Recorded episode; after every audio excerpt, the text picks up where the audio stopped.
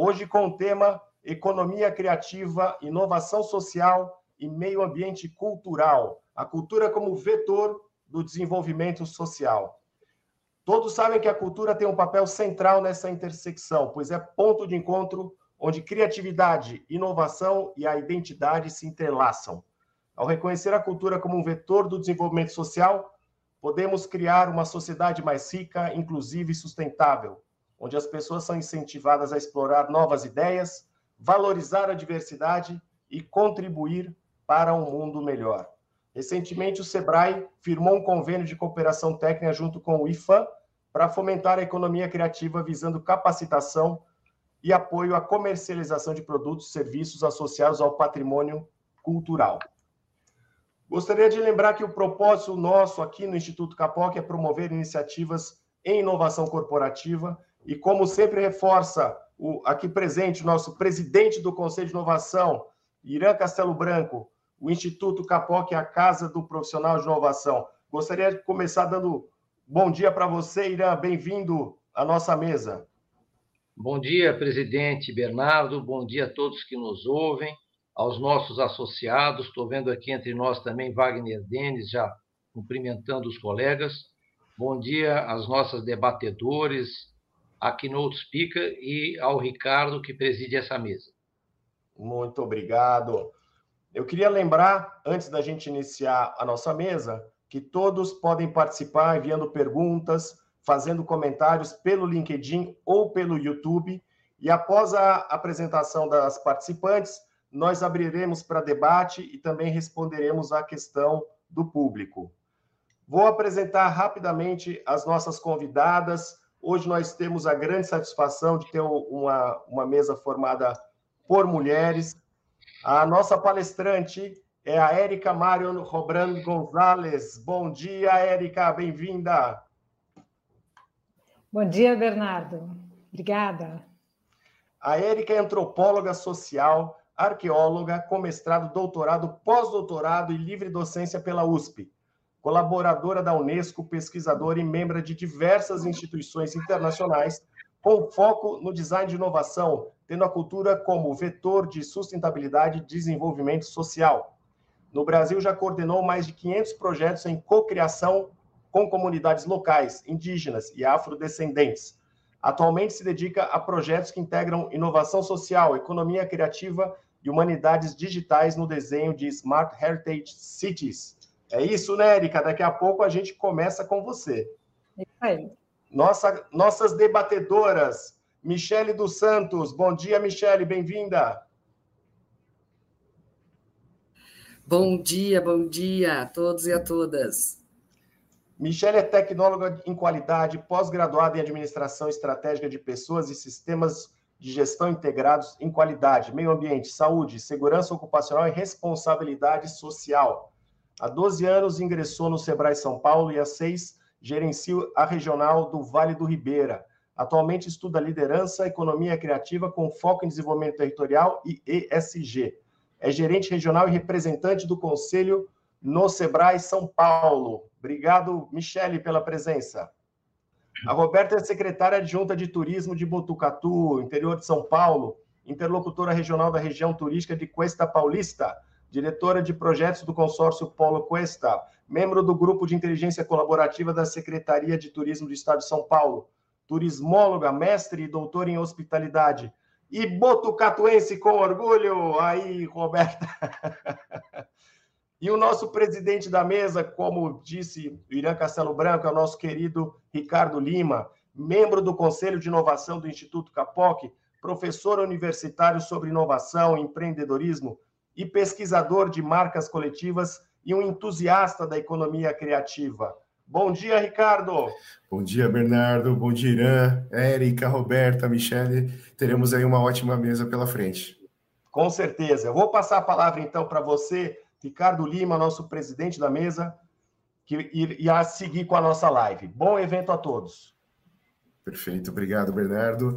Vamos lá, né? Temos aqui um tema super importante nessa discussão, né? Nesse momento que estamos vivendo também, é, sobre economia criativa e inovação social. Aqui no, no Capoc, a gente mensalmente faz essas mesas inovadoras É, se fala muito de inovação, de tecnologia, e a gente sempre gosta de mostrar que inovação é, tem ciência, tem pessoas, né, tem desenvolvimento local, e muito orgulhoso né, dessa mesa tão rica, né, dessas convidadas aí tão especiais. Né? Então, como eu falei, eu sou entusiasta, acompanho o trabalho de todas, e eu acho que a gente vai ter aí um, uma troca de conhecimento muito importante para ficar registrado, mesmo quem não estiver assistindo ao vivo, esse vídeo fica para depois, né, para a gente poder aí compartilhar à vontade. Muito obrigado para quem estiver assistindo, lembrando, como o Bernardo falou, que vocês podem fazer comentários a qualquer momento, é, é uma mesa dividida, né, a gente tem a primeira fala da doutora Érica, depois 15 minutos para as debatedoras e também respondendo os comentários, as perguntas que o público for colocando aqui no chat.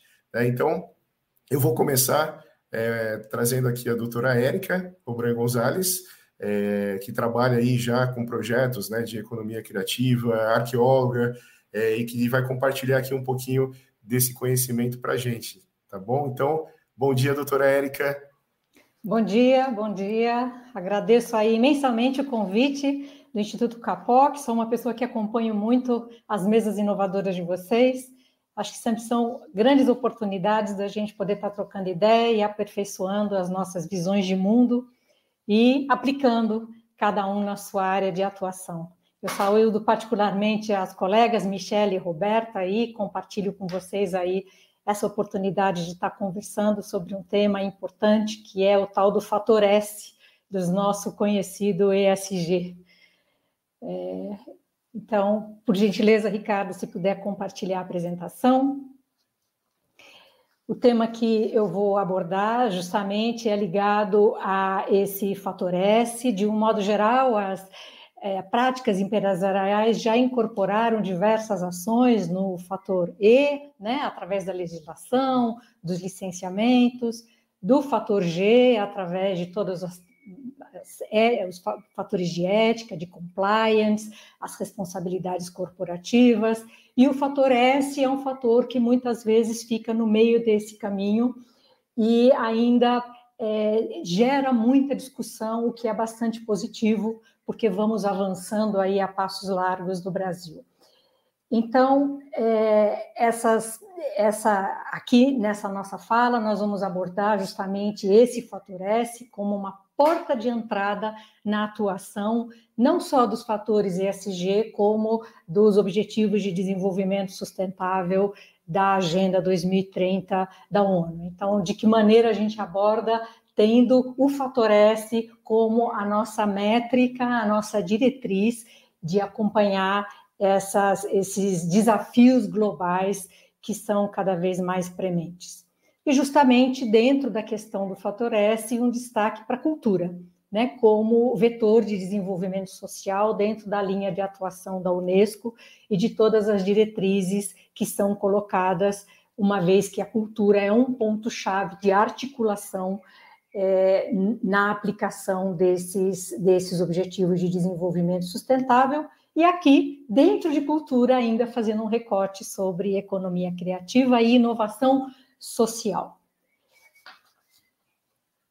Bom, nós partimos do conceito de meio ambiente cultural porque justamente na, é, na prática que eu tenho desenvolvido nos meus projetos, o meio ambiente, ou seja, o território, é o fator importante, porque ele articula os saberes, articula as ações humanas, articula os conhecimentos tradicionais, e ele é um fator que justamente embasa a herança cultural e as práticas e os conhecimentos de manejo da paisagem. Então, ele acaba sendo um repositório vivo de conhecimentos e de dicas, ideias é, que podem surgir para atender os desafios atuais, somando essa prática de ativos tangíveis e ativos intangíveis, né? os elementos materiais que fazem parte da nossa paisagem, que são os marcos, as cicatrizes ou as assinaturas antrópicas que a nossa paisagem possui desse conhecimento milenar e desse manejo milenar da paisagem. E, particularmente aqui no Brasil, como em outros países colonizados, o território acaba sendo um eixo de diálogo entre a sociedade. Né? É, em países colonizados como o Brasil, onde muitas vezes se perde o vínculo com aquilo que veio antes de 1500, o território, o terreno onde a gente ocupa, ele conta essa história e ele acaba sendo um eixo de ligação, de diálogo entre a sociedade nacional, que muitas vezes não reconhece ou desconhece os outros elementos que ocuparam essa paisagem, e ele serve como um mediador de se buscar uma convergência, um diálogo, uma aceitação da diversidade cultural que é magnífica no Brasil, né? E através dele tentar trabalhar a questão da nossa desigualdade. É, nós aplicamos justamente todos os elementos estabelecidos pela Unesco, que eu também te, tive a satisfação de participar em, em diferentes mesas para justamente estabelecer as diretrizes é, da cultura como vetor de desenvolvimento social, considerando que o alcance dos 17 Objetivos de Desenvolvimento Sustentável, eles são representados em 79% dos indicadores, porque afinal, quem pratica sustentabilidade são as pessoas. Então, se isso não estiver aderente aos modos de vida locais, às práticas e em respeito a essa diversidade, as ações muitas vezes implementadas acabam não tendo continuidade, que é o objetivo do sustentabilidade. Inovação social e economia criativa, você pensa um arqueólogo falando de inovação social, de economia criativa, mas os conhecimentos do passado, eles se articulam justamente na somatória de conhecimentos, de práticas, de saberes, através de exemplos que são dados, referências que são dados por aquele mesmo espaço onde a gente está trabalhando. Né? A gente tem tantos exemplos técnicas, tecnologias internacionais que são super importantes, mas a gente não pode esquecer é, daqueles que já praticaram, manejaram, alteraram, é, é, é implementaram tecnologias que não são as nossas, que são as tecnologias que havia ao alcance e que justamente somam uma quantidade de experiências humanas a serem consideradas na nossa, nos nossos desafios atuais. Bom, se nós estamos falando em diversidade cultural, nós estamos falando justamente em considerar esse conjunto não só no espaço, ou seja, a diversidade cultural que a gente tem hoje no Brasil, através das suas diferentes regiões, mas a diversidade cultural no tempo. Então, nós temos essas duas dimensões, no espaço e no tempo. Né? E nas últimas décadas, o, o, conceito de patrimônio cultural ele foi muito ampliado, especialmente na integração de, dos aspectos imateriais, que são os saberes, os conhecimentos, as práticas, os mitos, as histórias. Então, além de eventos como danças, festividades, música, entre tantos outros, foram destacados justamente os saberes tradicionais ligados à relação do homem com o meio ambiente. Né? É, aqui, então, entra o conceito de paisagens culturais, é, que são as paisagens culturalmente construídas, das quais hoje nós herdamos dos milênios de ocupação humana que é, se desenvolveram, no caso, aqui no Brasil. E a ênfase desses aspectos, ela está muito ligada à crise ambiental né, do planeta, levando justamente à busca de modelos alternativos que referem a práticas sustentáveis. Então, o reconhecimento e a valorização da diversidade cultural, ela visa obter justamente referências, subsídios para soluções sociais, culturais, ambientais mais equilibradas num mundo de relações cada vez mais desiguais e complexas. Essa imagem aqui ao lado mostra, por exemplo, um trabalho publicado em 2021 pela, pela ONU para a Alimentação e Agricultura, trazendo práticas tradicionais de governança florestal desenvolvidas por comunidades indígenas e locais da América Latina e do Caribe para mitigar essas enormes adversidades. Assim, eh, nós consideramos o meio ambiente na sua perspectiva cultural, ou seja, como um território social. E essa diversidade cultural aplicada na economia criativa e na inovação social. Eu sempre brinco, porque quando a gente fala em inovação, a gente pensa que é algo moderno, né? Então, evolução tecnológica, ligada sempre à tecnologia. Mas inovação é um conceito básico da antropologia, ou seja, se o homem não tivesse inovado desde que ele surgiu no planeta, nós não estaríamos aqui. Então, inovação é um conceito basilar. Só inovou quem sobreviveu, quem não inovou não conseguiu sobreviver, né? Mesmo as tradições, as tradições, as comunidades tradicionais, elas inovaram mantendo a, a tradição, ela incorporou inovações e, portanto, ela perpetuou no tempo. Então, inclusive, aqueles elementos mais tradicionais da cultura foram aqueles que mais incorporaram inovações sem deixar seus atributos básicos de lado. Então, o conceito de inovação é um conceito de desenvolvimento da humanidade. E o patrimônio material, que são esses saberes, eles são importantes diferenciais na economia criativa, né? Por quê? Porque esses saberes eles são únicos, eles são raros, eles são insubstituíveis e inimitáveis. E geralmente são ligados a pessoas ou a grupos específicos de pessoas. E essas especificidades, porque eles são ligados a um território e a um grupo cultural específico, eles constituem justamente a base e o diferencial da economia criativa. E aí, esta junção toda de fatores exclusivos, inéditos de conhecimentos, de práticas, de manejo, eles justamente são consolidados em ações que eu não vou detalhar aqui, porque tem especialistas maiores aqui na mesa que vão falar sobre isso, sobre indicações geográficas, denominação de origem, marcas coletivas, que eu também já trabalhei com algumas comunidades indígenas e que dão um diferencial extremamente importante em commodities e na alavancagem dessas comunidades, não só nos seus aspectos econômicos, mas no seu reconhecimento cultural né, na sua consolidação social. Então, eles estão tendo alternativas econômicas, sendo eles mesmos, praticando aquilo que eles sabem. Então, isto é uma coisa extremamente importante no questão da desigualdade e da, da diversidade cultural, né? de, de você fomentar a diversidade cultural.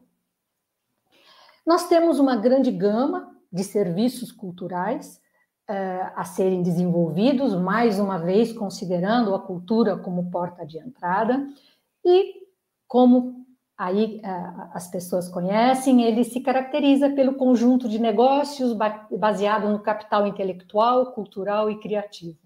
Eu participei há 15 dias atrás da Rio Innovation Week e tive a oportunidade de dialogar com muitas mesas de afrodescendentes e eu achei uma definição ótima de economia criativa, que é o nosso hobby com nota fiscal. Né? Então, aquilo que a gente fazia de hobby, ou aquele, aquilo que a gente fazia como nosso plano B, agora com nota fiscal e com iniciativas extremamente fantásticas, especialmente da favela, que eu tive a oportunidade de ver é, como que isso está ganhando uma musculatura é, através da iniciativa das comunidades. Esse é o destaque, né? Porque ele já tem uma grande musculatura, mas como a organização das comunidades, através justamente desses incentivos, de SEBRAE e, e, e todos esses apoios que existem na abertura de diálogo e de, uh, de treinamento das comunidades, como tem surgido efeito. Eu realmente me surpreendi, apesar de trabalhar há muitas décadas com essas comunidades, mas como isso evoluiu de uma maneira positiva. Né? É... Aí, como é que nós entramos na Agenda 2030 e inovação social? Né? A, economia criativa, obviamente, ela atinge os objetivos da Agenda 2030 da ONU.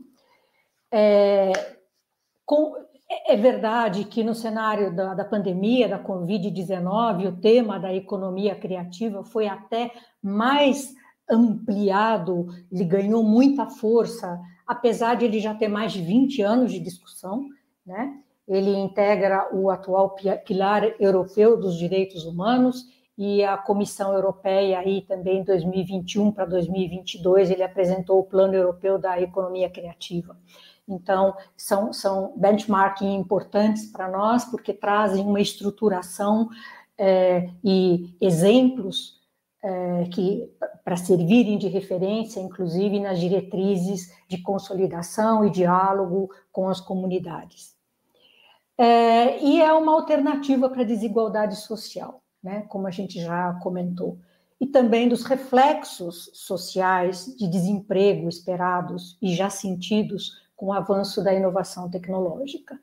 Então, esse, essa questão da economia criativa, ela traz alternativas é, exitosas, né, é, para que as comunidades vivam das suas práticas, dos seus modos de vida e também compensem esta, esta questão da desigualdade, que o Brasil, infelizmente, é um dos é, maiores índices de desigualdade social existentes e que esse avanço tecnológico, obviamente, implica em desemprego de uma série de serviços básicos que podem, então, ter outras portas, outras chances através da economia criativa, e já tem.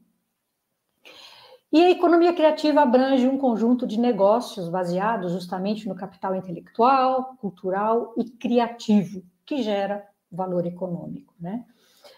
É, ela incorpora esses elementos culturais, simbólicos, artísticos, e o foco é promover justamente a diversidade cultural como motor de desenvolvimento regional e local. É interessante que algumas décadas atrás, os países com maior diversidade cultural eram considerados mais fracos, porque eles não tinham justamente é, uma coesão social que lhes desse uma identidade e permitisse um movimento econômico do país enquanto nação né? essa diversidade com grupos indígenas, quilombolas, diversidade regional, era entendida como algo que não promoveria um avanço nacional.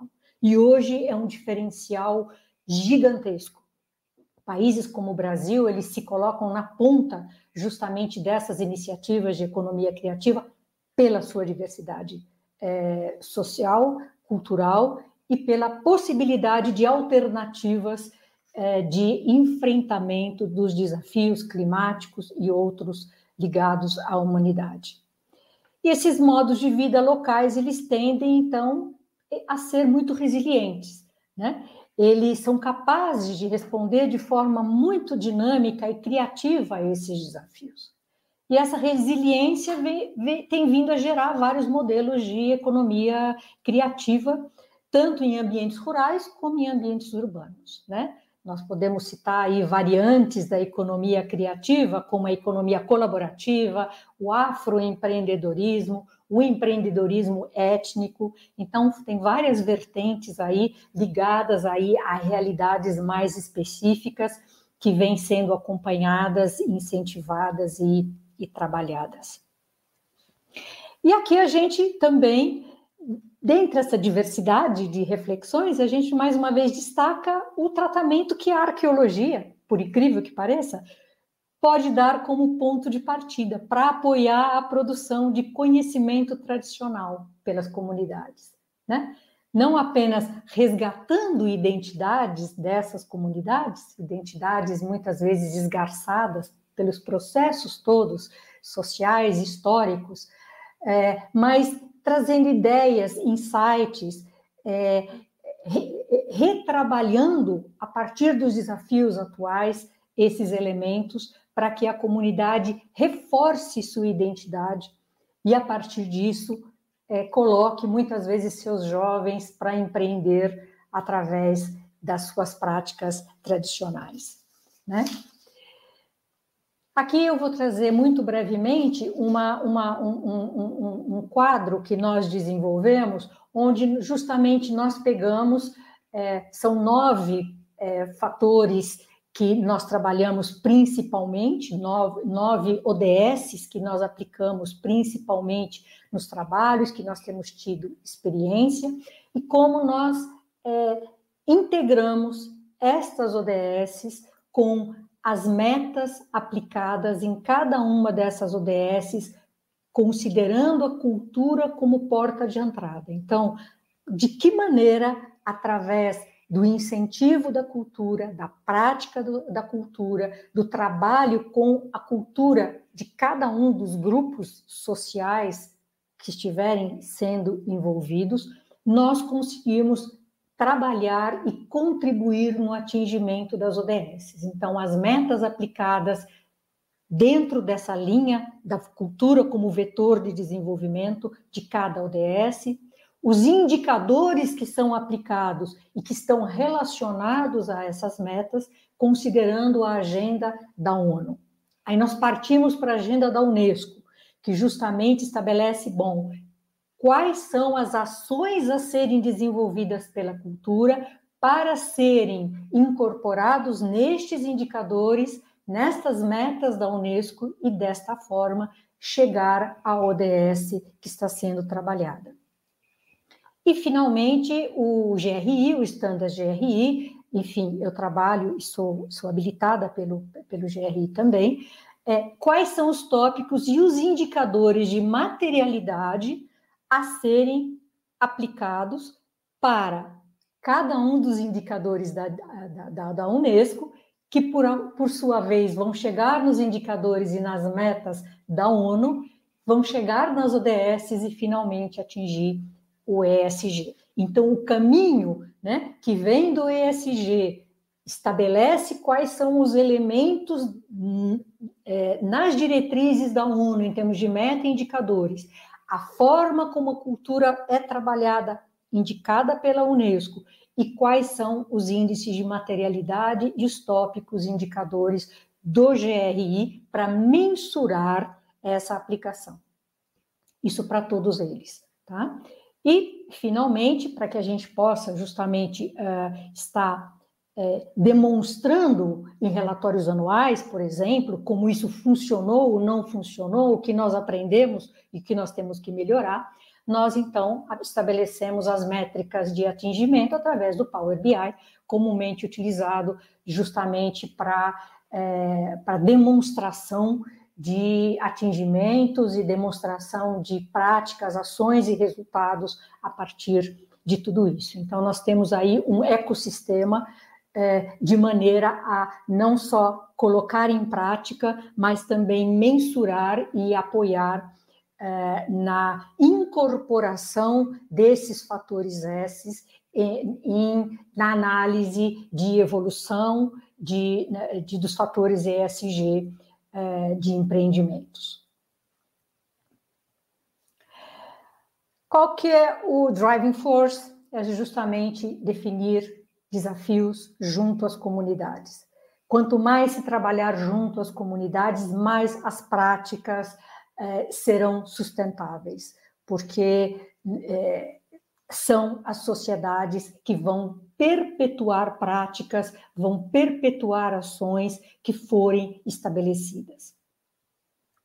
Como fatores críticos de sucesso, então, nós temos a base de atuação, os territórios sociais, os lugares que guardam, representam esses modos de vida e dão sentido justamente a práticas sustentáveis, a sustentabilidade como um processo lastreado nas populações locais, portanto, não existem modelos genéricos, existem modelos específicos estabelecidos para cada comunidade, existem modelos, existem boas práticas, mas é, o estabelecimento de ações sustentáveis, de fato, ele necessita ser estabelecido em cocriação com as comunidades, como eu digo, no encontro das ciências, né? Um encontro das ciências acadêmicas com a ciência da comunidade, sem uma hierarquia de fatores, como um diálogo científico de pessoas debruçadas com desafios eh, ligados à perpetuação da humanidade nesse planeta. E justamente a incorporação, né? de estratégias de manejo milenar de territórios que são fontes importantes de conhecimento, inspirando soluções para desafios atuais a partir de experiências locais. Né? Então, o que nós aprendemos ao longo de milênios? Manejando aquele espaço específico onde nós vamos aplicar ações.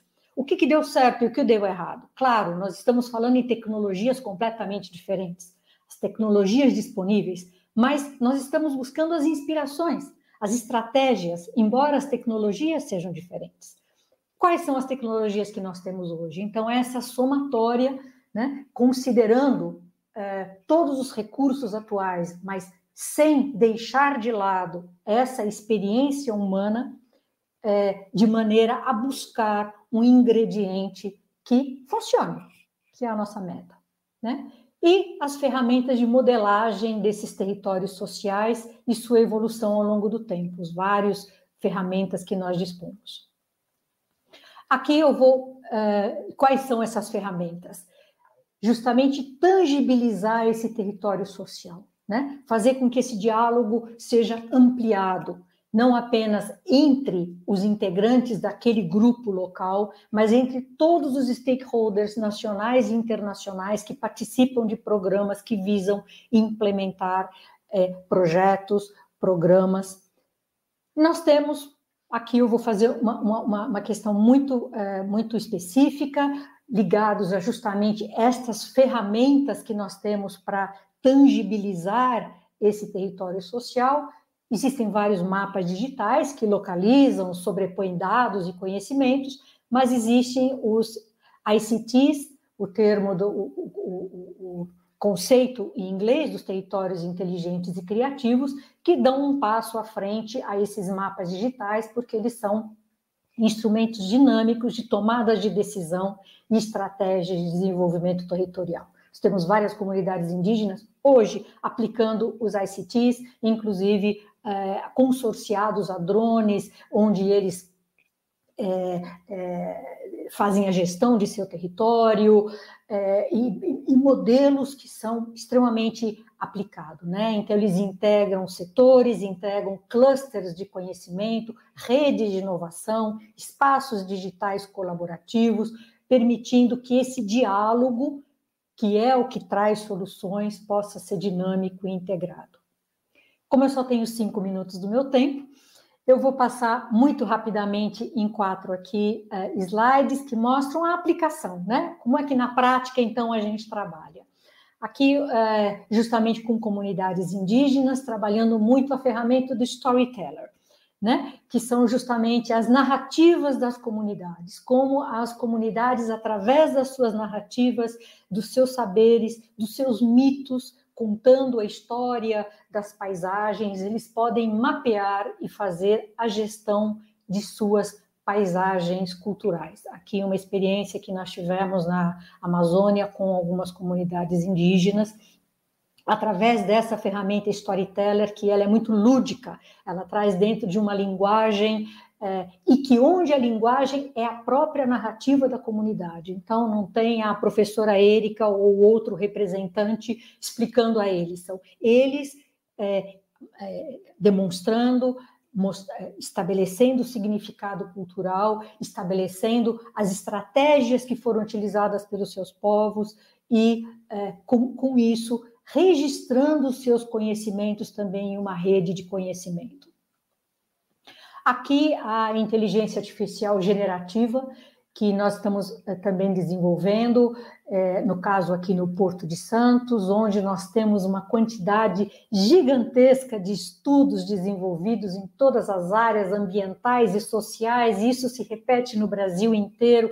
Se você pegar bibliografia, se você pegar estudos de impacto ambiental, que geraram uma quantidade gigantesca de conhecimento, bom, vamos integrar essas análises, essa quantidade de mentes que já pensaram sobre este território através de novos conteúdos, novas linguagens que possam atender os novos desafios e chegar na comunidade.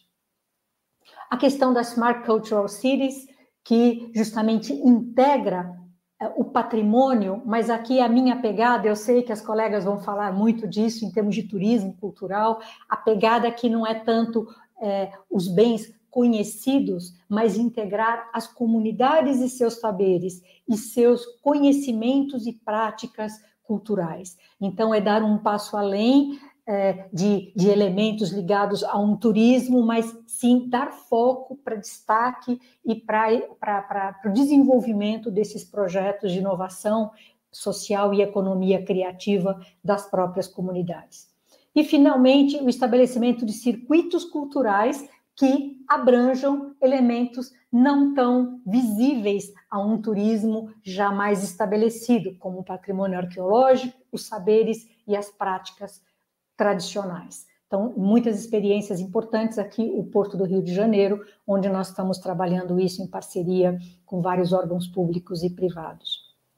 E como uma reflexão final, gastando os meus últimos três minutos, como boa germânica, uma vez que já me estabeleceram assim, o papel ativo que esse fator S tem nos, nos processos de transformação social, né? A valorização da diversidade cultural, que gera uma unidade não apenas entre as nações, mas entre os espaços geográficos. Hoje, a geopolítica ela já vem sendo repensada aí, né? Não são mais os limites de nações que estabelecem áreas core, mas sim os limites de áreas de matérias-primas e recursos. Né? Então, já tem vários, vários antropólogos estabelecendo que a geopolítica do futuro será a delimitação de recursos e não a delimitação de países, porque os países se juntarão em áreas específicas onde esses recursos existem, existem para gestão, é, pensando em preservação da humanidade. O destaque também para o encontro das ciências, né? Eu, obviamente, assim como grande parte aqui dos ouvintes e da mesa, venho de uma parte acadêmica super importante, porque nos traz muitos elementos da reflexão, mas de nós trabalharmos aquilo que a Unesco estabelece como transdisciplinaridade que é não apenas trabalhar entre diferentes disciplinas, mas fazer a integração do conhecimento das comunidades e considerar isto como ciência. A ciência das comunidades em seus saberes de manejo, de modo de vida e de outras formas de enxergar a humanidade também, né? E as inovações tecnológicas transformadoras baseadas na cultura como que tem um enorme potencial de mudar o jogo, virar a mesa, né? Remodelando e expandindo alternativas de desenvolvimento sustentável para as comunidades. Agradeço a oportunidade. Muito obrigada. Opa, muito obrigado, doutora. É, foi perfeito a colocação. Acho que é, é, a gente traz aí uma, uma vertente mesmo, quando a gente fala de inovação, né? essa questão de não ser algo novo, né? Ou seja, desde o ser humano sempre inovou.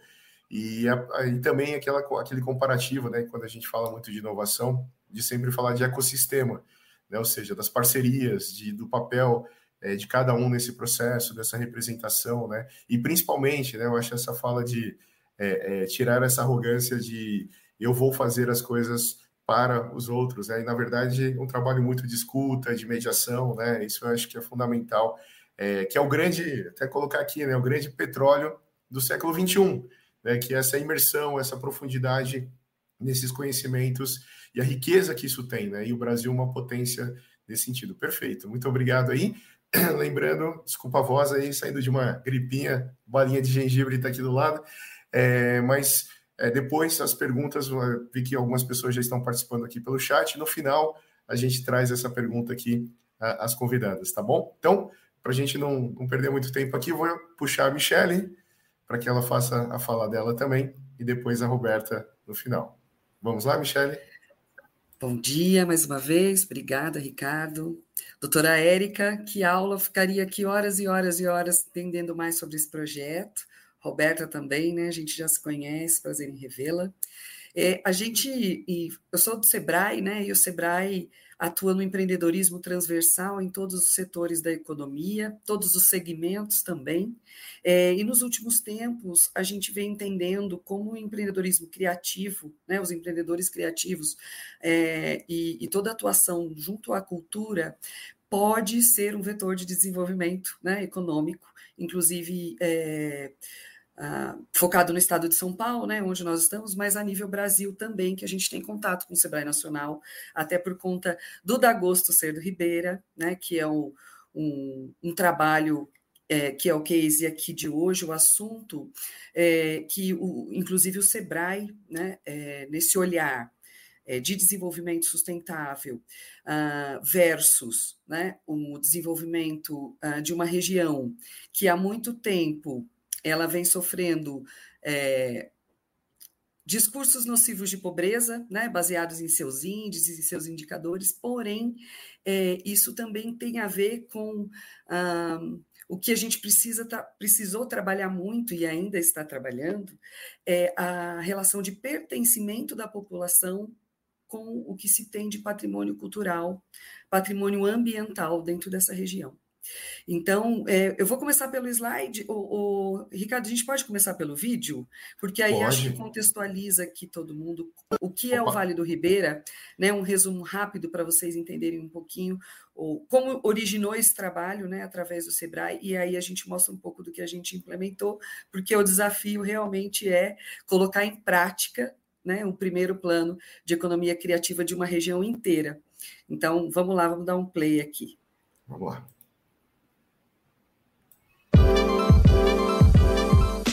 Bem-vindos ao Vale do Ribeira, uma área mágica, com cerca de 16 mil quilômetros quadrados no coração do estado de São Paulo. Uma região que abriga a maior faixa contínua de Mata Atlântica do país e de uma diversidade cultural que mescla diferentes culturas e tradições, formado por quilombolas, caiçaras, ribeirinhos, indígenas, japoneses, libaneses, portugueses e tantos outros que há anos transformam dificuldades em oportunidades. Além disso, nossa região conta com uma reserva hídrica estonteante, praias tranquilas e cercadas por belas paisagens, o maior conjunto arquitetônico tombado de São Paulo e uma gastronomia fora do comum. Valentes. Um apelido carinhoso adotado por essa gente que faz o Vale do Ribeira acontecer. Um povo que redescobriu seu valor, seu lugar e os mil motivos do porquê dá gosto ser do Ribeira.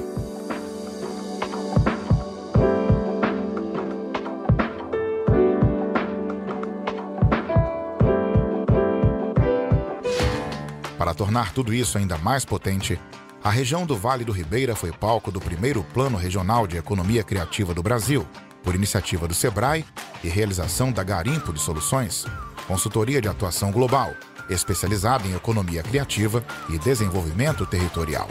Foi através de uma metodologia única, envolvendo escuta da população, que revelou a alma do território, encapsulado em produtos, serviços e vivências fascinantes. Ao todo, foram realizadas 106 entrevistas em profundidade, oficinas com 250 cidadãos, 12 mil quilômetros percorridos e meses de leituras, debates e articulações. Um plano estratégico com 25 ações práticas, com foco em turismo, artesanato, gastronomia e outros atrativos. Nossos parabéns a cada um dos 481 mil habitantes dos 22 municípios desse território mágico, onde a criatividade e a resiliência são parte do DNA que há anos transformam dificuldades em oportunidades. Valorize cada vez mais os nossos produtores, artistas, artesãos, trabalhadores, empreendedores e fortaleça o Vale. Vamos fazer parte deste movimento, porque dá gosto ser do Ribeira.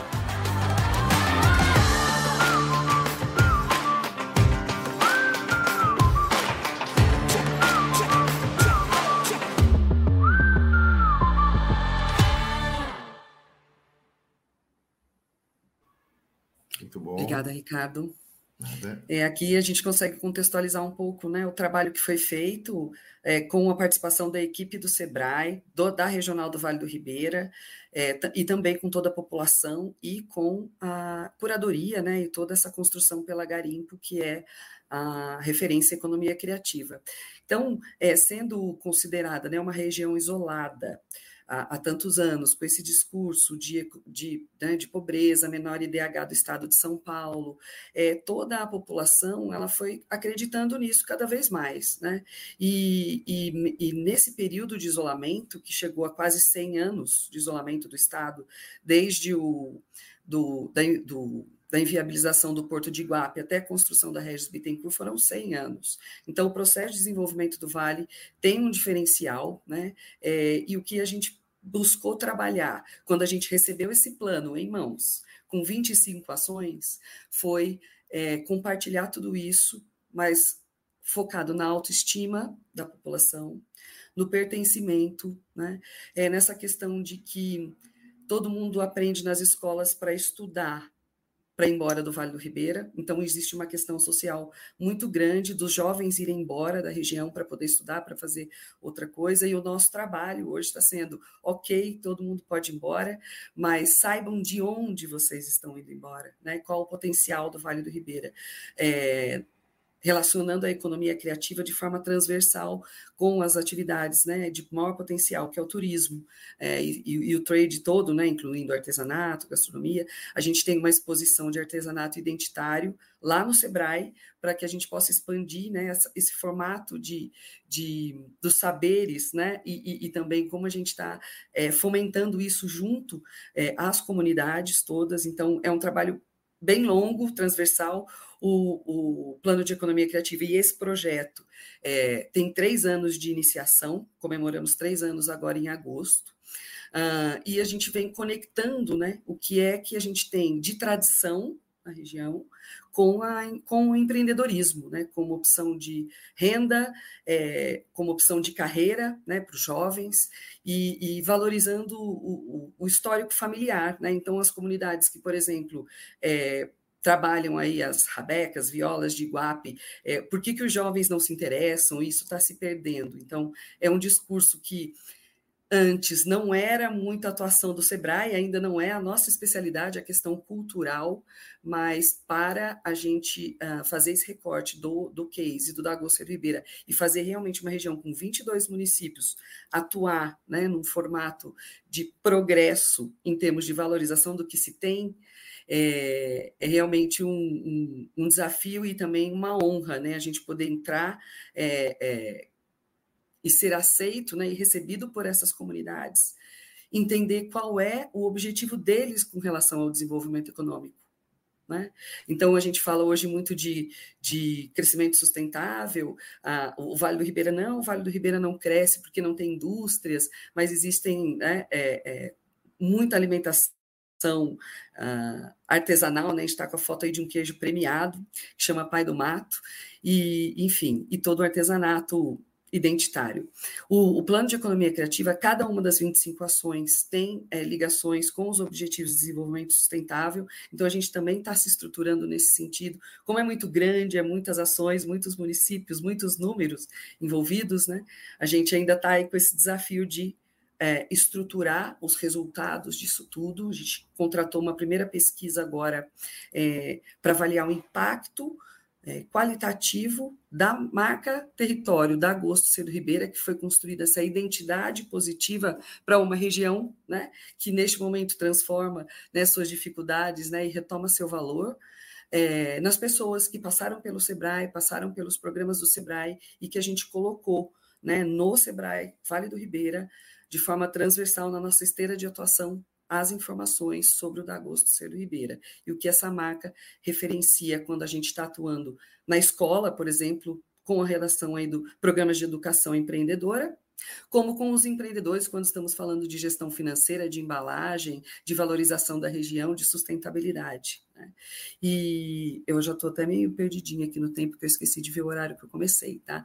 Mas eu vou aqui passar rapidinho a algumas das 25 ações que a gente tem iniciativas e implementação. Né? Todos os dias é, a gente tem novidades chegando de como a, o, a marca da Gosto Ribeira ela, ela escalou né, na região, é, e a ideia é que a gente realmente perca o controle, né, que isso realmente seja uma marca que esteja trabalhando a autoestima, valorizando, então a gente tem é, muita experiência nesses três anos e também bastante resultado, né, e, e isso está é, transformando no, nesse case por ser uh, uma região grande né, e com tanta diversidade.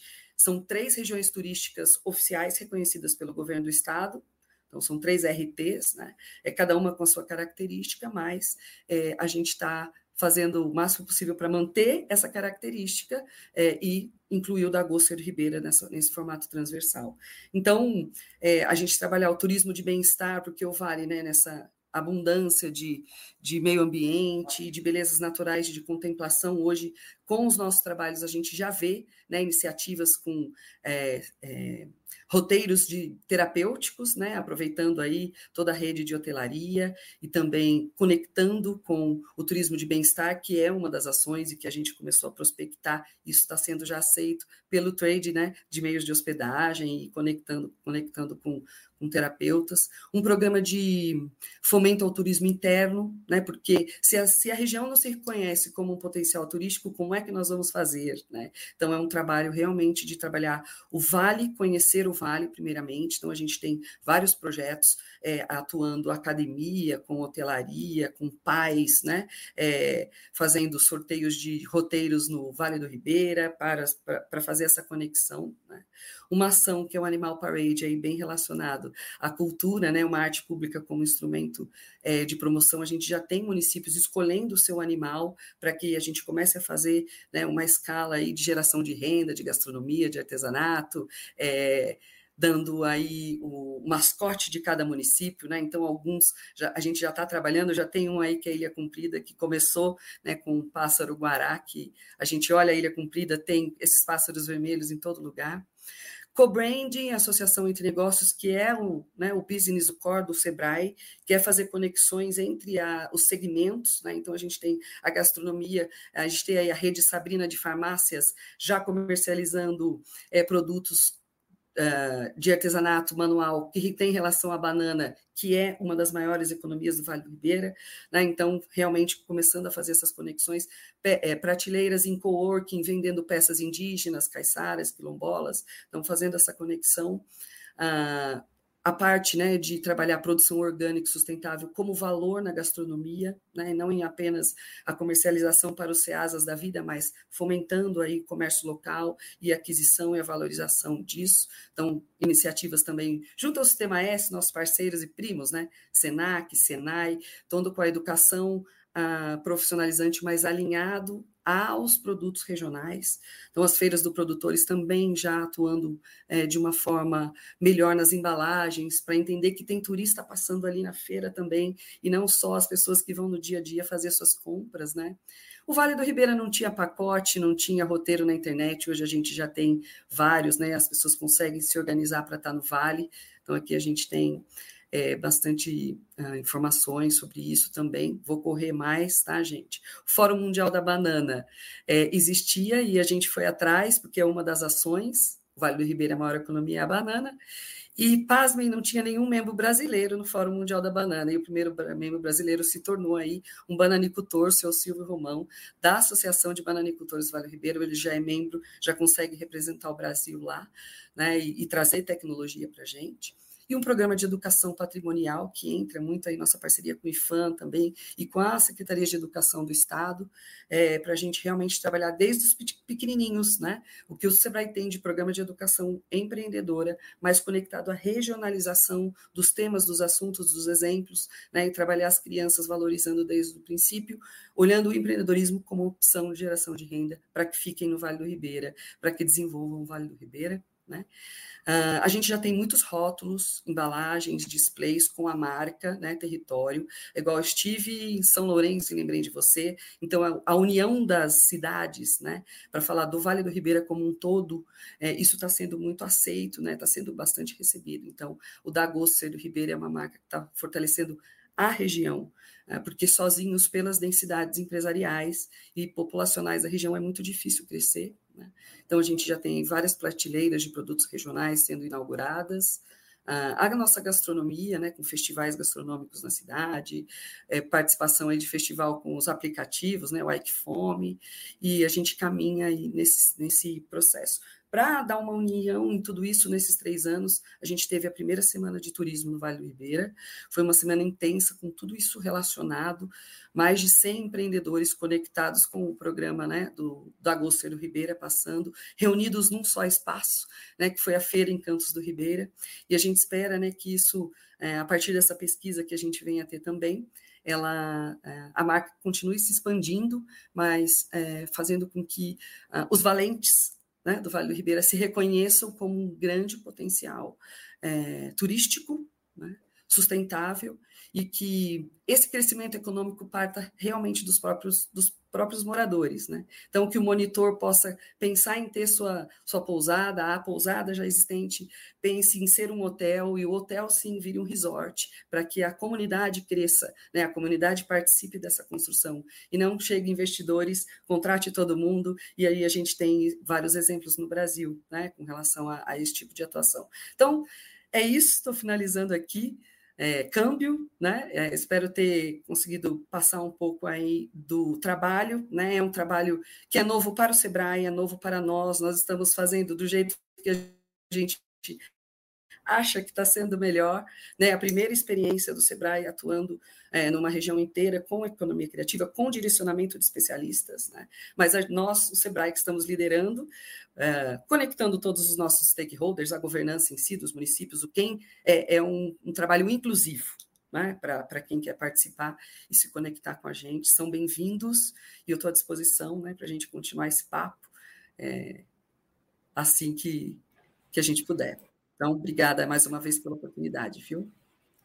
Nós que agradecemos, Michele. E, e você falou do tempo, confesso que eu estava tão, é, assim, aprendendo tanto e vendo tantas coisas legais que até nem estava contando também. Assim, eu acho que estava sendo uma troca muito, muito boa. E é uma sementinha, né? Assim, que é um projeto é, de sucesso. Eu falo para os alunos, mas dá para ver vocês também que é aquela, né, aquele brilho nos olhos quando fala, né? Então, existe aí um envolvimento muito grande né, em tudo que, que se faz, né, ou seja, para que realmente aconteça. Então, se está certo, se está errado, não, não, né, ou seja, está claro que, que é um caminho é, de muito amor, aí, de muita dedicação, e isso que é o, o que faz o resultado. Obrigado, Michele. Então, como eu falei, depois a gente vai para as perguntas, né, para essas apresentações, e agora vou puxar aqui a Roberta, da secretária adjunta de, Botucatu, de Turismo, né, de Botucatu, também comentando aí sobre a, as atividades, né, as ações da, da cidade. Tudo bem, Roberta?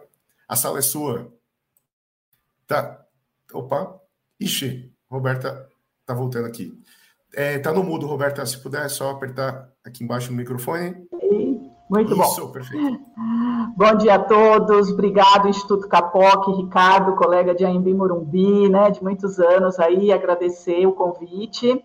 É, agradecer estarem essa presença aqui da professora Eric e também da Michele, né, duas referências. É, Michele trouxe, né, compartilhou esse projeto com a nossa região turística aqui da Cuesta Paulista e, e, movimentou também, né? Acho que a gente tem, estamos num movimento desde 2021, que foi quando eu cheguei. Então, Botucatuense que passou muito tempo fora do seu território, desconectada do seu território, dos valores, né?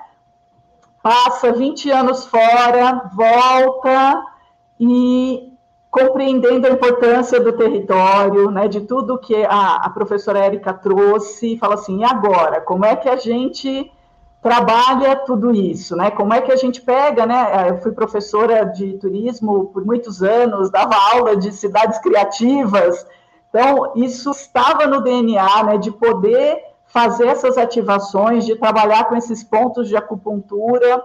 E a gente começa pela sensação de pertencimento, né? Porque uma é, Botucatu, diferente de algumas regiões, é uma, é uma região muito rica, né? Com indústrias, com agricultura, com comércio desenvolvido, região universitária, com a Unesp, né? Cursos de medicina, veterinária, agronomia, é, é, o berço da agricultura biodinâmica no Brasil, então você tem pessoas aí devotas, né, a questão né, de um estilo de vida mais saudável também, então é uma região privilegiada, né, mas que em, muito, em, em muitos momentos desconectada, é, enfim, cada um dentro dos seus silos, né, e assim que a gente entra na secretaria, a gente entende é, que o relato das pessoas em relação à cidade era muito assim, é, eu vim para Botucatu para fazer um curso, eu vim visitar alguém e eu me apaixonei, né? E a gente foi coletando esses relatos de maneira espontânea, mas sistematizando, e a gente criou, né, uma marca nova para a cidade para começar esse trabalho. E eu queria que o Ricardo compartilhasse aqui para vocês sentirem junto com a gente. Um minutinho só, por favor. Vamos lá. Pronto, agora vai. Botucatu é apaixonante. Eu vim para Botucatu visitar a minha irmã num feriado e acabei me apaixonando tá pela cidade. Aqui não foi ainda. E foi Botucatu o lugar que eu escolhi para construir ah, a minha então família. O céu de Botucatu tem algo inexplicável. Assim, é de um azul tão profundo que dá vontade de mergulhar. Eu gosto daqui porque eu consigo ver o nascer do sol, o pôr do sol, o nascer da lua.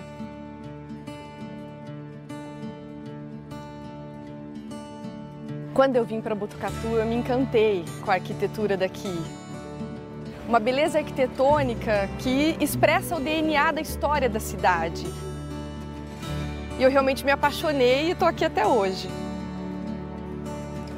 Botucatu é um patrimônio geológico da humanidade. Essa cidade ela tem a memória da história da Terra aos nossos olhos. Uma das principais rochas formadoras do aquífero Guarani é o arenito Botucatu, uma rocha que homenageia a nossa cidade. A minha intenção é valorizar o nosso lugar, né? O barro vermelho é visto como pobre, mas eu vejo nele uma grande riqueza. É o barro da minha terra. O cerrado tem um valor inestimável para a produção de água, para a preservação da flora e da fauna silvestre. É um dos biomas que está sendo mais ameaçado no Brasil. Sem cerrado, não tem água, sem o cerrado, não tem vida.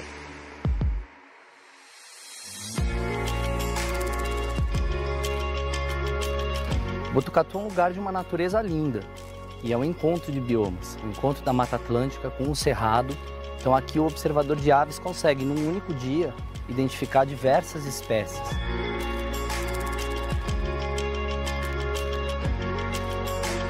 Nascer e morar em Botucatu é um privilégio. Acordar cedinho, poder aproveitar toda a paisagem, pôr do sol maravilhoso, tudo que estimula a gente a sair de casa e manter uma vida extremamente saudável.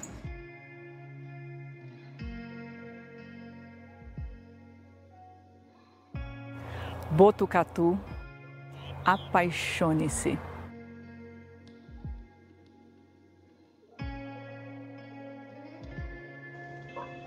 É, e aí a gente foi criando as submarcas, né, para cada atividade, para cada segmento. Uh, isso foi lançado no cinema, as pessoas ficaram muito emocionadas porque é, se viram nesse processo, né? Eu confesso que toda, toda vez que eu passo o filme cai uma lágrima, impressionante, é mais forte que eu, né?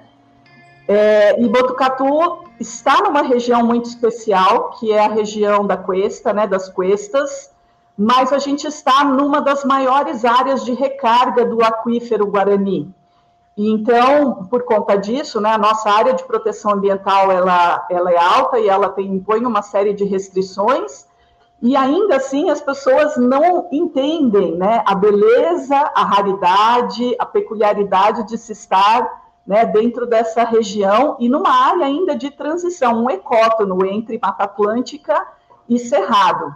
Por conta disso, nós temos várias cachoeiras, né, aves de três biomas diferentes, na verdade, Mata Atlântica, Cerrado e áreas alagadas, porque também somos banhados pelo Tietê a cidade apresentava toda essa potencialidade né, para a observação de aves que não estava desenvolvida, e a observação de aves tem sido um, um grande projeto da nossa secretaria. Nós fomentamos passarinhadas mensalmente e já recebemos agora turistas aqui do interior, do próprio interior, que são apaixonados por essa temática. E essa temática é muito interessante dentro da economia criativa, porque ela faz uma conexão direta, ela trabalha com uma educação ambiental, uma valorização ambiental e que transborda diretamente também para, para o artesanato, né? Porque as pessoas se inspiram para criar, desde o biscuit até os bordados. E, e a gente entendia que todo, uh, todos esses elementos da natureza também não estavam sendo celebrados dentro do nosso artesanato, né? A Secretaria de Turismo tinha dado uma casa do artesão Ninguém queria essa casa, assistência social não queria, cultura não queria, e, e, eu entendi, falei assim, bom, então agora vamos, né, vamos pegar essa casa do artesão e vamos transformá-la, vamos fazer algo interessante. E começamos a fomentar a feira turística, com um conceito diferente de apenas uma feira de artesanato, mas que fosse uma feira com atrações, uma feira é, onde a gente pudesse ter os atrativos turísticos dentro da feira para que eles pudessem se mostrar à população que muitas vezes não tem acesso, que as pessoas pudessem mostrar os seus, uh, os seus talentos gastronômicos. E a feira, é, ela, ela veio no momento de pós-pandemia, a, a, a, simbologia da praça enquanto local de encontro, ela foi 100% resgatada nesse evento. O primeiro evento foi de muita emoção, que as pessoas chegavam lá e diziam obrigado por proporcionar esse encontro né, das pessoas, e tem sido isso.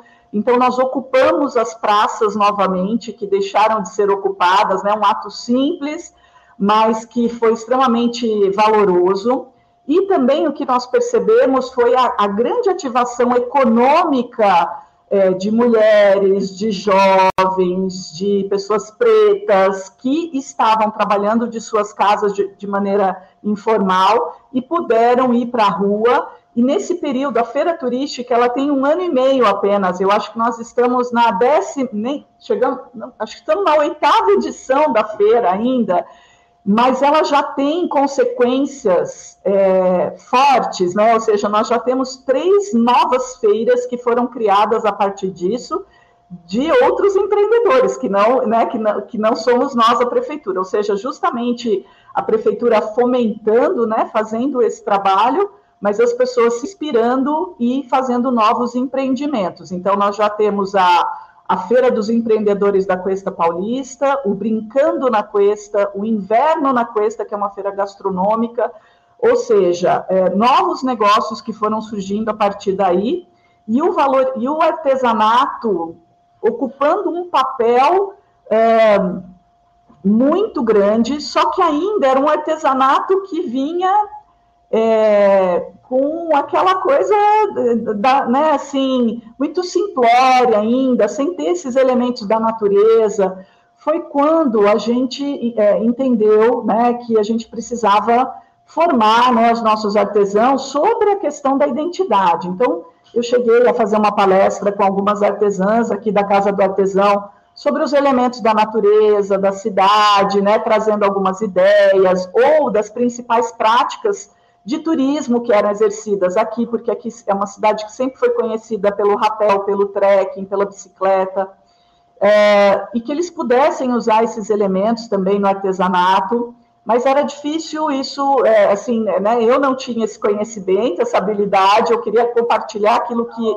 eu via, mas sem uma metodologia, mas esse ano nós contratamos né, uma, uma empresa para fazer um trabalho com as bordadeiras, um trabalho de bordadeiras, né, com com uma designer, né, uma designer social e uma bordadeira especialista, pessoas que trabalharam assim há muito tempo com, eh, com desenvolvimento de comunidades. Aí, se você quiser colocar a apresentação, Ricardo, para que a gente criasse o selo Botucatu Biocultural, é, com a questão do artesanato têxtil, né? E a ideia é criar esse selo Botucatu Biocultural para todo mundo, né, gerenciado pela Casa do Artesão hoje, para que todas aquelas pessoas que é, tenham, né, façam um artesanato dentro dessas características, possam receber esse selo. Essa é a nossa marca, né, do Botucatu Biocultural, e ele trabalha, né, questões de sustentabilidade no tecido, uso consciente, o que, que é um artesanato têxtil sustentável, explicando para as artesãs as diferenças das fibras, da onde elas vêm, que tipos de opções, já mostrando quem são os fornecedores de cada um. É, e aí nós criamos essa coleção né, é, é, de mesa, principalmente já para que a gente é, dê uma vazão para que isso seja usado nos restaurantes, porque também a gente tem fomentado o turismo gastronômico. Algumas coisas das quais eu falo são locais, outras são regionais, então regionalmente a gente tem o movimento Sabores da Cuesta, é, com um mapeamento já de 60 produtores artesanais de queijos, queijos premiados na França, né? Queijo Pardinho, queijo Bela Fazenda, Vinícola Refúgio em Bofete, que hoje é um dos melhores vinhos aí do Brasil, é, geleias, enfim, uma variedade de produtos é, dentro dessa publicação que vai sair em breve, mas restaurantes que também estão adotando o conceito né, do, da mesa, é, da, do campo à mesa, é, para que esses restaurantes comprem a ideia também desse artesanato e juntos a gente possa se fortalecer. Então, um dos nossos restaurantes aqui de gastronomia italiana tradicional, que já usa os produtos da região, já trabalha com esse conceito, convidou todas as artesãs para, no início de novembro, fazer o lançamento dos produtos. A gente já tem restaurantes interessados nesse processo. Então, é muito, assim, elas estão com um sentimento né, é, de, de estima muito grande por esse trabalho ficha de produto, mas o mais bacana né, é a gente entender é que uh, está se formando um coletivo a partir disso também do Botucatu Biocultural, como elas estão ordenadas nesse processo. E agora eu vou compartilhar um link, acho que você pode tirar essa tela. Tá legal. E eu vou compartilhar este link aqui aqui, cadê? Eu estou com ele aqui. Esse aqui também. foi. Opa, legal. Ah, tá aqui, ó. Então, aqui foi o primeiro encontro, né, dessas bordadeiras, onde a gente. Isso, só um minutinho. Ah, legal, tá aparecendo agora. Pronto. Ah, sim.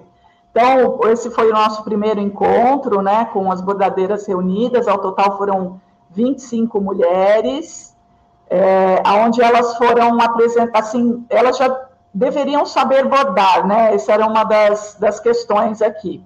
No lançamento, a gente foi à praça, onde nós temos uma exposição das aves da região, para que a gente pudesse falar da cuesta, do cerrado, do aquífero, né?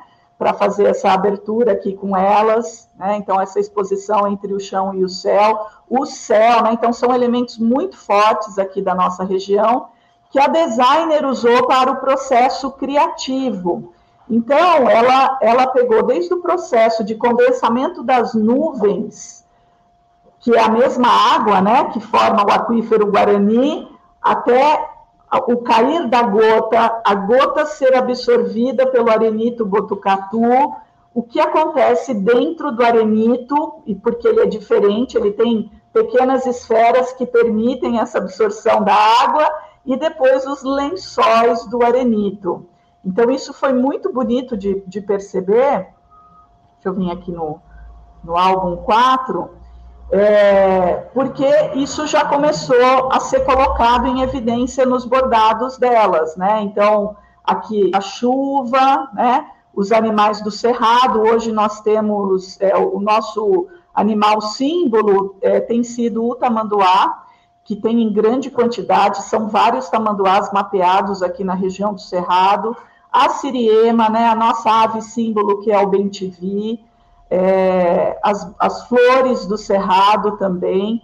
Isso nós já estamos aqui na Casa do Artesão, em franca produção, né, trabalhando é, é, tipos de, de pontos diferenciados, e com isso, né, elas passaram a ter uma, uma, uma valorização, né, uma, olha aqui, o aquífero, né, o bordado do aquífero, uma sensação de, de identidade com o local muito maior. Então, essa ativação por meio né, do artesanato, ele possibilitou, ele possibilitou também é, esse entendimento. Então, essa é a nossa primeira marca coletiva, né, que, que está saindo aqui é, subsidiada pela prefeitura, além de uma marca coletiva também chamada Quintal Coletivo, que trabalha já os produtores familiares, uma iniciativa privada que vem fazendo um trabalho maravilhoso de conscientização sobre o local. E nós temos, de fato, assim, trabalhado com muitas ações de, de resgate de cultura local, né, de formação, é, é, de, de, qualificação desse território.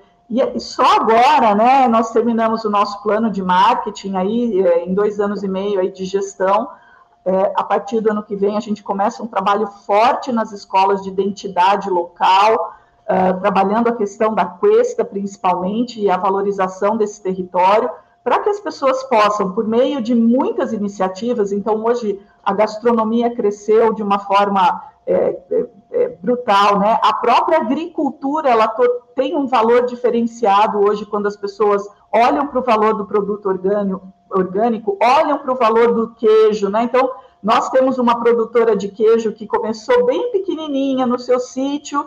Em dois anos, essa mulher já está na França, está ali na Feira do Empreendedor, vendendo muito, ou seja, a vida dela foi transformada né, pela, pelo queijo, e a gente sabe que esse é só o começo, só o começo. Então tem sido assim maravilhoso perceber como de fato a economia criativa se transborda. Olho com muito, muito idealismo para os indicadores que a professora Érica nos traz, porque hoje, né, enquanto gestora pública, eu sou obrigada a colocar no meu planejamento orçamentário quais ODSs eu atendo e quais métricas eu preciso colocar. Então, hoje, no planejamento financeiro de uma prefeitura, isso é uma discussão extremamente pertinente, né? É, para que a gente realmente, de fato, consiga dar o desdobramento correto do dinheiro e mapear como isso está acontecendo. Então, para nós, uma grande contribuição aqui, Érica, a sua palestra nesse sentido. É, como é que eu estou de tempo aqui, Ricardo? Estouramos um pouquinho aqui. Mas... Tá bom, então é isso. Muito obrigado, Roberta. Acho que é, é, a gente está vendo aqui a ponta do iceberg, né, assim, de, do Brasil, cada região assim mostrando um potencial enorme mesmo, muito legal a visão, né, a criatividade também dessa, dessa parte dos gestores públicos, né, conseguindo olhar com outros olhos, né, e, e fomentar a, as ações tão interessantes aí na região também. E a gente vai ter um tempo aqui para perguntas, né, o nosso tempo tem 12 minutinhos aqui para a gente poder encerrar às 10 e meia, é, então eu vou fazer aqui, puxar a primeira a pergunta, na verdade, para para a Érica, mas também uh, uh, coloco para todas. É, da, sabemos né, que o Brasil é um país de dimensões continentais. Como a tecnologia e a inclusão digital ajuda a integração do país no desenvolvimento social das regiões? Pergunta da Célia Maranhão. Né, num país tão grande, né, como é que a gente consegue integrar com essas iniciativas? Olha, é, atualmente no Brasil, em qualquer lugar em que nós estejamos, a tecnologia disponível. É, nós estamos com uma cobertura cada vez maior, então a dificuldade técnica ela, ela é, é baixa, é, se resumindo algumas regiões, mas o Brasil é, é interessante porque o Brasil ele é um dos países que tem o maior uso de internet do mundo, muito maior do que muitos países europeus, inclusive. Então, nós temos a possibilidade, através da tecnologia, através da web, de conectar as pessoas. Mas eu gostaria, nessa pergunta, só de colocar algumas coisas, que acho que a gente está aqui justamente para instigar é, pensamentos, é que é, nós precisamos primeiro ver o tipo de tecnologia que as comunidades têm acesso. Então, isso é, uma, é um elemento extremamente importante. O tipo de tecnologia, não de conexão com a internet, mas quais são as, as tecnologias que elas efetivamente sabem usar. Né? A gente tem muito uma visão muito urbana de que todo mundo sabe mexer em qualquer tecnologia, em qualquer computador, em qualquer celular, é, desde WhatsApp, Instagram, e na verdade não. Cada comunidade ela tem uma facilidade maior de é, se comunicar através de qual tecnologia. E é essa que a gente tem que habilitar para aquela comunidade. Senão a gente está entregando um pirulito maravilhoso que não seja desembrulhado. Então, não, não, não chega ao seu alcance. E, por outro lado, o segundo item, qual a exposição que as comunidades querem ter na internet? Né? Se a gente fala especialmente em comunidades tradicionais, em comunidades indígenas, é até uma questão de preservação de seus lugares sagrados, de preservação de alguns conhecimentos que eles mesmos falam, olha, é, dos conhecimentos que nós registramos, nós queremos divulgar ao mundo Isso, e o restante fica para nós, é nosso, é, é, é, da, nossa, da nossa sociedade. Né? Então, existem alguns elementos, além da questão da conexão como um facilitador de envolvimento da comunidade e de diversidade cultural, o respeito à opção que a comunidade tem e a própria perspectiva de futuro.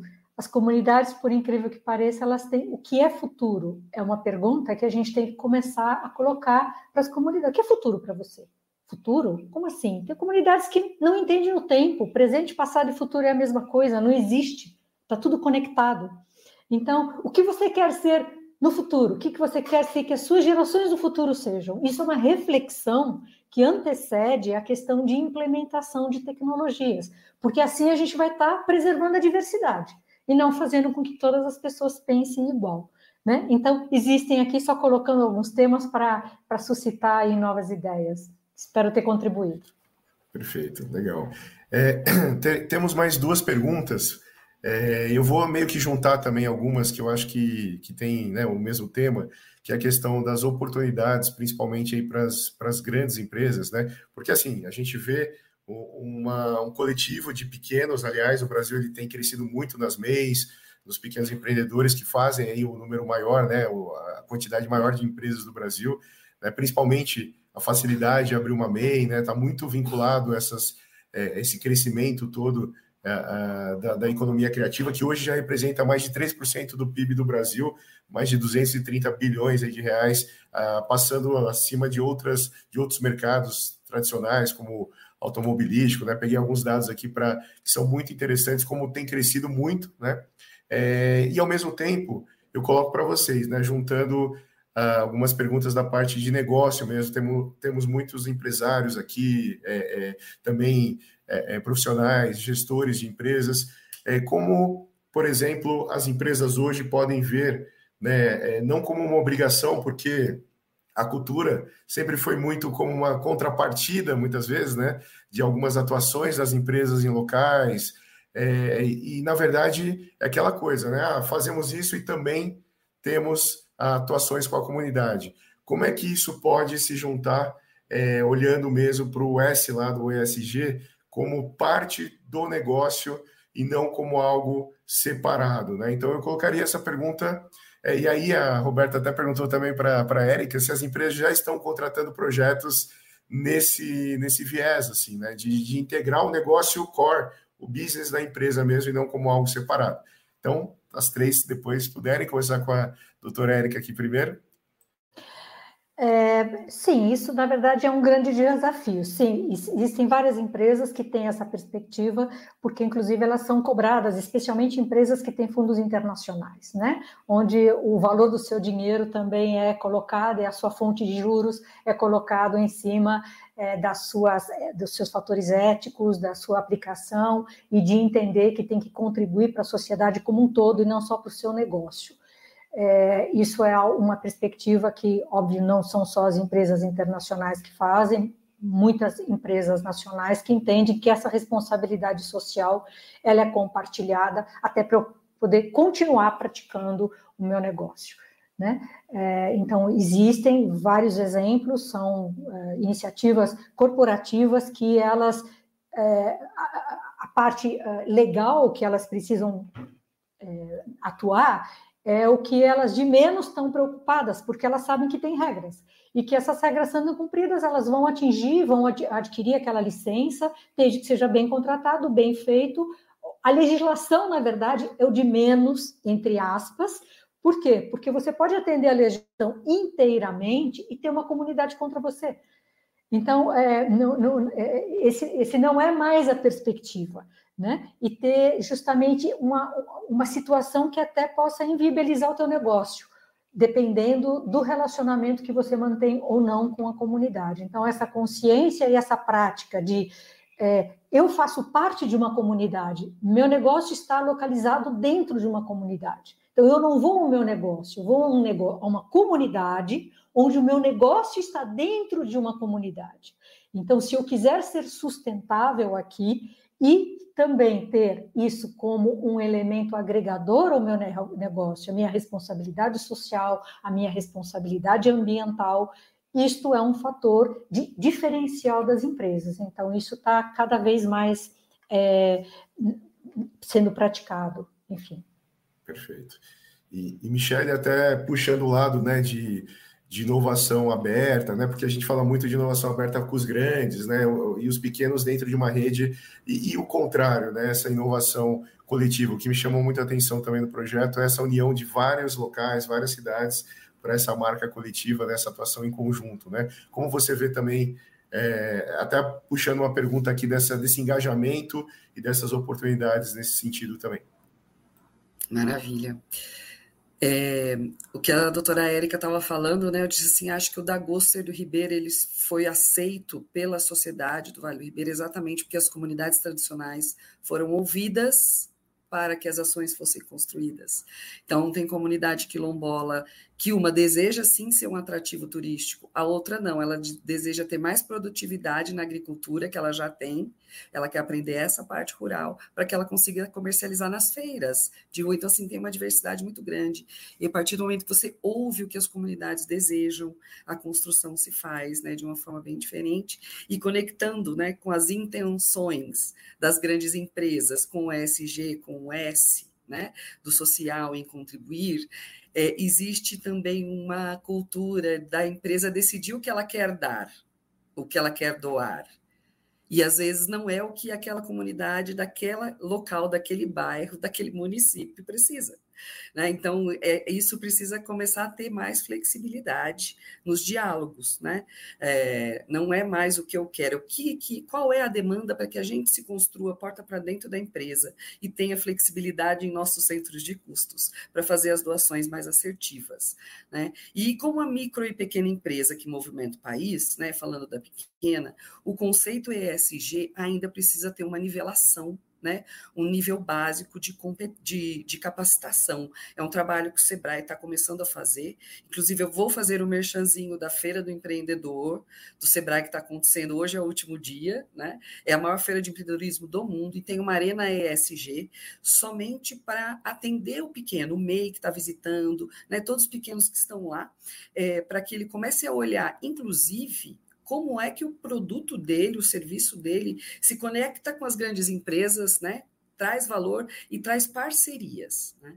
E, e para complementar essa questão dos stakeholders, né, como construir uma governança é, para atuar com um objetivo comum, é, a gente tem um exemplo ah, no, lá em registro, né, no Vale, que é um conselho de ciência, tecnologia e inovação, que une ah, né, os membros desse conselho são as universidades locais, o sistema S, prefe, as, prefe, as, prefeituras que desejam entrar, e, e acaba que diálogos específicos principalmente relacionados à educação, tecnologia e inovação, o que os alunos que estão sendo formados em ETEC, FATEC, diretamente com tecnologia, pode trabalhar, né, e aí meios do, dos hackathons, né, de construir soluções tecnológicas para uns problemas demandados da localidade. Né? Então, esse, essa atuação em conjunto é possível, é lenta, né? Mas é, mas é possível.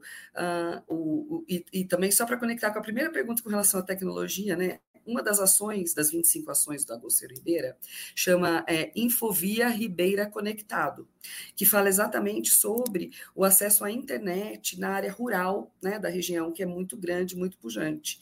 E sem hoje internet, é muito difícil capacitação para produtor rural e, e é, comercialização das suas soluções e a CIA quer se tornar um atrativo turístico para o turismo rural, né, é, também inviabiliza. Então, a gente está fazendo parceria por conta dessa ação, puxando prefeituras e as empresas de internet da região para que adotem essa ação. Né, façam um mapeamento dos pontos cegos sem internet, né, ainda das, dos municípios, e pensem num planejamento, né, num orçamento dedicado a isso, uh, para que as empresas privadas usem o S, o SG na parte social, e as prefeituras também eh, possam eh, né, colocar recurso em tecnologia direcionado para esse tipo de trabalho. Então, espero ter respondido aí um resuminho, mas o ESG ainda precisa né, ser nivelado a informação para o pequeno negócio. E, e contém o Sebrae para isso. Né? A gente está agora, 2024 vai ser a pauta de todos os nossos projetos. Muito legal, Michele, obrigado. E como temos um tempinho curto aqui, né? Eu sei que o Bernardo daqui a pouquinho já vai entrar para a gente, mas a gente vai para a última fala aqui da Roberta. Roberta, além dessas, desses pontos, também queria que você colocasse uma pergunta sobre os desafios, né? O que falta para que isso é, de fato vire uma política de Estado, né? A economia criativa, que ela consiga se fortalecer mais em meios públicos, né? Assim como você na, na sua área de atuação. Bom, eu vejo que tem algumas coisas acontecendo, né? E, e de fato, é, quando você chega no município, né? Porque acho que aqui a gente tem uma pesquisadora, uma agente regional do SEBRAE e o município. Então, e as coisas acontecem no âmbito dos municípios, né? Então, por mais que a gente tenha políticas maravilhosas, quando chega no município, é que as coisas de fato acontecem. Então, no estado de São Paulo, hoje, a gente tem uma secretaria de cultura e economia criativa, né? É, não é a minha pasta, mas a gente entende que os desdobramentos, né, eles estão falando muito desse mapeamento, eles estão, é, de fato, agora, enquanto política, né, compreendendo que a economia criativa ela tem um valor real, que ela tem que ser mapeado, parametrizado, é, eu vejo que essas questões do próprio Tribunal de Contas, né, impedir que a gente coloque essas métricas das ODS dentro dos projetos, faça com que a gente também pare para pensar, é, porque você tem muitas vezes gestores que não têm preparo nenhum, né, não, nem sabiam o que era ODS, tá? secretários que estão responsáveis por orçamentos não sabem como, como é, saborizar uma ODS, né, e realmente extrair algo de positivo dela e torná-la tangível. Então, eu vejo que, assim, a gente tem esses desafios, mas é, esses são os desafios. Agora, as oportunidades, acho que a gente está apenas começando. Eu vejo que, no âmbito dos municípios, é, a gente tem um, é, assim, a, a Cainha, né, esse trabalho que a Cainha faz há muitos anos em lugares muito específicos, né, e esse plano do Ribeira ele elucidou uma forma da gente trabalhar nesse sentido que eu acho que foi muito forte. É, a gente está tentando algo semelhante aqui, né, junto, junto com o Sebrae, mas tem sido difícil. Esse tipo de ação que, que aconteceu, como no, no Vale do Ribeira, eu vejo assim como uma grande oportunidade, né, principalmente ser regional. Tem sido muito importante no turismo, né? A forma é, de nós trabalharmos por regiões turísticas, tudo está acontecendo nesse formato, a região a região, e nós estamos aprendendo a trabalhar de forma colaborativa e valorizando o potencial de uma região, porque uma região é muito mais forte do que uma cidade apenas, né? Então, eu vejo isso, esses desafios, né, e uma grande oportunidade com planos como esse do Dagosto, que para mim é um grande cenário. Muito legal, Roberta. Obrigado aí pela contribuição. É, né, dá vontade de, de, conversar bastante aqui, mas respeitando o horário estabelecido com todas as participantes e quem está aí é, ouvindo também a gente. Então, Bernardo, pode vir. Opa! Tá, tá no mudo, hein? Para a gente fazer o encerramento. Obrigado, Ricardo, Érica, Michele, Roberta. Vou fazer aqui os nossos encerramentos, já agradecendo a, a todas pela, pela participação. Hoje trouxemos mais uma vez um tema atual, relevante: economia criativa, inovação social e meio ambiente cultural, a cultura como vetor de desenvolvimento social. Tenho certeza que todo mundo gostou muito da nossa mesa, aproveitou muito o papo. Gostaria de agradecer você que sempre acompanha a nossa live você que participa enviando perguntas, agradecer nossos diretores, nossos associados do Instituto Capoc e as nossas convidadas, Érica, Michele, Roberta, muito obrigado pelo alto nível do debate e também nosso querido Ricardo Lima, que presidiu a nossa mesa de forma brilhante. Obrigado, Ricardo.